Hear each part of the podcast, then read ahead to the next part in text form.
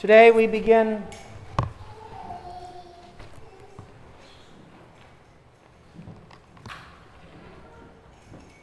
we continue this sort of initiation into this period in which we go into the the living out of the Pentecost. First, we celebrate All Saints, and now today we celebrate All Saints specifically of our place, of America. And so, to begin this time in which we consider not just what Jesus did at some time in the past, but what he is doing now. How he is reaching us now.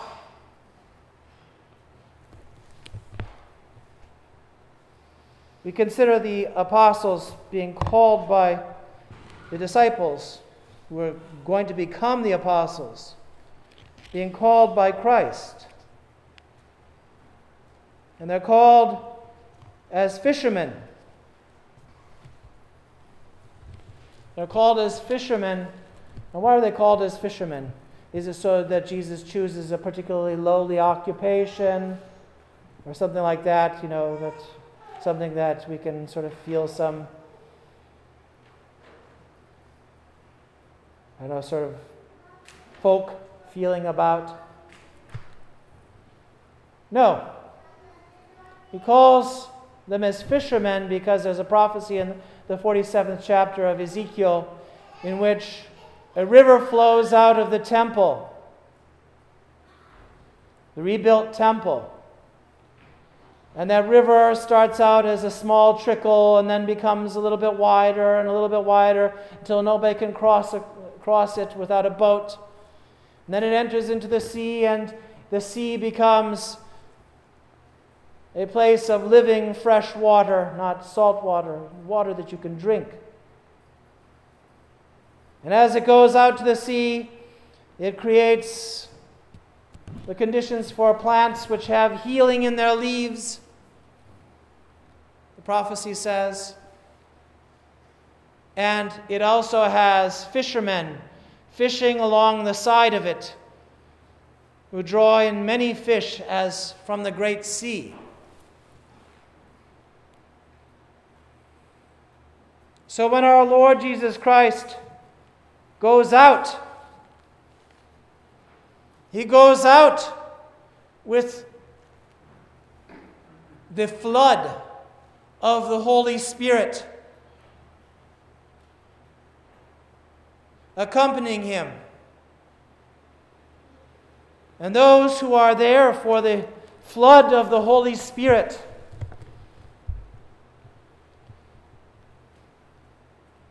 who receive the life giving power of the Holy Spirit are able to have healing and who are, are able to live in that place where God changes all things and makes it possible for, as our Lord says, human beings to be fished so that we need only put our net into the water of this place where we dwell, and people will be drawn up. So he's calling the disciples to follow him and to live in his presence. And in his presence, the presence of God who comes down among his people, the same way that God came down among his people in the Old Testament in the tabernacle and in the temple. God comes down among his people, and if we dwell in that presence, then we have this space in which all can be drawn into God. We are in the place where people can be fished. It's not because of great efforts on our part. It's because we dwell in the presence of Christ. Because we hear his call and we are with him. We leave other things and are with him.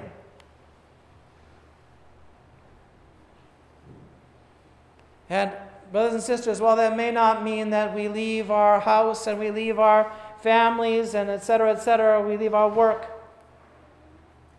we have to be with Him at all times in prayer. The descent of the Holy Spirit, what is the descent of the Holy Spirit for? Is it to make impressive show? Is it to absolutely devastate the the disdain somebody feels for the gospel? No. The descent of the Holy Spirit comes to the apostles to give them prayer. Because prayer, brothers and sisters, is the presence of God. True prayer is the presence of God. You know, so we can say many prayers, and we should say the same prayers over and over again, but we say those prayers in order to set ourselves apart and to be in the presence of God, who, even as some of the prayers say, prays in us. And when Christ is praying in us and giving us peace and love and joy, that will draw people into the net of God's salvation. And brothers and sisters, first and foremost is love and joy and peace that draws people into the net. Love, which is devoted completely and utterly to God, which will follow Him to any place He calls us. Joy, which is to see life to know the hope of life for ourselves and all around us. Even when they don't understand it, when they don't know it. Even when we sometimes feel down and we don't know it. To know the joy that God will give us life. And the apostles have some sense of this. They can't, certainly at this point in, this, in the story of the Gospels, they can't understand it. And they don't understand it. Christ has to come to them after the resurrection and breathe on them and first scare them and then breathe on them. Scare them and then give them peace. And then breathe on them before they fully understand it. And even then, the Holy Spirit has to work on them again and again and again before they can figure out all the details of how they're supposed to act as church. before they figure out, you know, what to do about baptism. They're supposed to baptize. Why are they baptizing? What do they do? What, what does it mean? So we have to have that sense, even if it's difficult for us to have that sense of joy in the life that God gives us. And we have to have peace, which is quiet and stillness in our hearts. And it's hard because there's always some agitation. At all places, at all times, we, we can always have agitation. We can be agitated because we're children who are working on something and uh, feel burdened by their parents' expectations. We can be agitated because we're parents and we're running around. We can be agitated even in church because the liturgy should be this way or that way. And when we're agitated that way, when we're agitated that way, we miss the liturgy. We miss the presence of God. We miss God praying in us.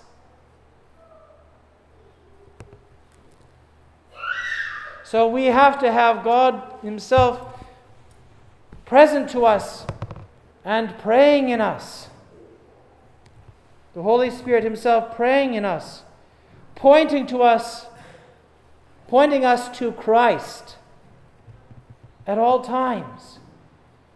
showing us His power and allowing us to work in His power by the Holy Spirit. So today we celebrate the saints of America, which means that, brothers and sisters, that we are here able to achieve this. God is not limited by one place. The only place that He is limited to is the place and the space of our dedication to Him. If we don't dedicate ourselves to Him, we won't see Him, we won't find the place. But if we are dedicated to Him, then we see this flood of grace, of joy, of life, of love, of beauty, of peace. And this is what these saints knew, despite the hardship. St. Herman, who was a monk with no clergy around him for much of the time that he was in America, all by himself, hated by the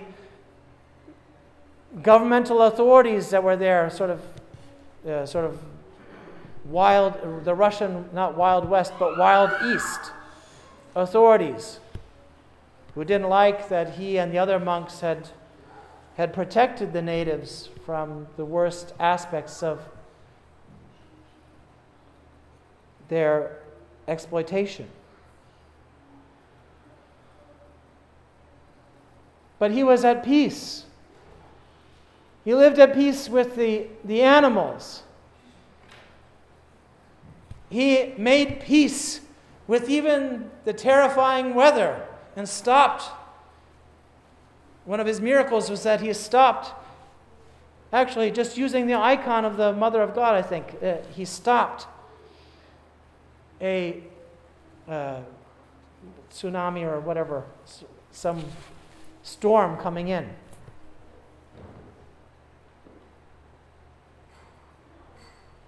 And his whole guiding principle as he was in, the, in Alaska was to love God with all your heart and soul and mind. Very simple, very basic. It's the fundamental basis of the law is to love the Lord your God with all your heart and soul and mind. And you have St. Innocent who had to travel miles and miles on a kayak, rubbed down with, as they did with, with grease for traveling miles and miles. But he was not concerned with, you know, the feat of doing this. What he was concerned with was bearing the grace of God to all peoples because he loved God and he found joy in God and peace in God. And again, he had to do it when he was, after his wife died, and he was sent back almost immediately to the same place, mourning. Yet he still manifested the love and the joy and the peace of God. They sent him back as a bishop. Or you have the martyrs like St. Peter and St. Juvenali, who confessed Christ in peace. St. Juvenali confessed Christ even when he was confronted by some natives who had some, some fear of him and confronted him. He could have shot at, with a gun at them, but he didn't, of course being a proper clergyman, he didn't use a gun that way. And he was martyred. And St. Peter the Aleut, confessing the Orthodox faith under torture because of the love of God, the joy in Christ, and the joy in the Spirit and the peace which God brings to all situations, even difficult ones. And there are many other saints. And there are still saints that they're going to most likely officially recognize. Like uh, Mother Olga of Kwethluk, Mother Olga Nikolai of Kwethluk, who is known to have worked miracles. Yet all she was was just a, a humble woman who married a man who was a priest. He died very young. And she just took care of her family in a way which was very loving and very peaceful, filled with the grace of God because of her love of God and her joy and her peace. She was able to do great wonders and still is able to do great wonders. So it can happen here. Because this is not just some place that we see with our eyes. This is a place where Christ is present. Christ is in our midst. And will, has been, and will, is, and will always be in our midst to give us life. And we can always feel joy in His presence and always love Him and see the love that He gives to us and can always have peace. And this is what makes the church to be filled with saints. It's not, you know, although they did fasting, why do they do fasting? It's for love of God, for hope, for peace, for joy. Why do we go to long church services? Not because we show off or because it's great to have long church services, but for love and peace and joy. Why do we read the scriptures? Not just to, so we can pull out a scriptural verse and hit somebody on the head with it, but for love and joy and peace, which is the presence of the Holy Spirit eh, making us alive, filling us with His living water that lifts us up, not just now, but at all times in our lives as we go out with prayer in the presence of the Holy Spirit, standing before Christ. So that we don't just have these saints in America, so that we have the holiness that is the sanctity that gives us life and joy and love and peace, so that we can all become saints in Christ. Not so that we have some special status but that we reflect His holiness, His love and joy, and the peace that He gives in His presence. And so we may be transformed. We've seen Him crucified with us, suffering our death. And we see Him rising in glory, and now the Holy Spirit draws us towards Him and draws us to walk in the light that He gives us. So let us do that and have love, joy, and peace in our Lord Jesus Christ by the power of the Holy Spirit drawn toward Him. In the name of the Father, and the Son, and the Holy Spirit, one true God.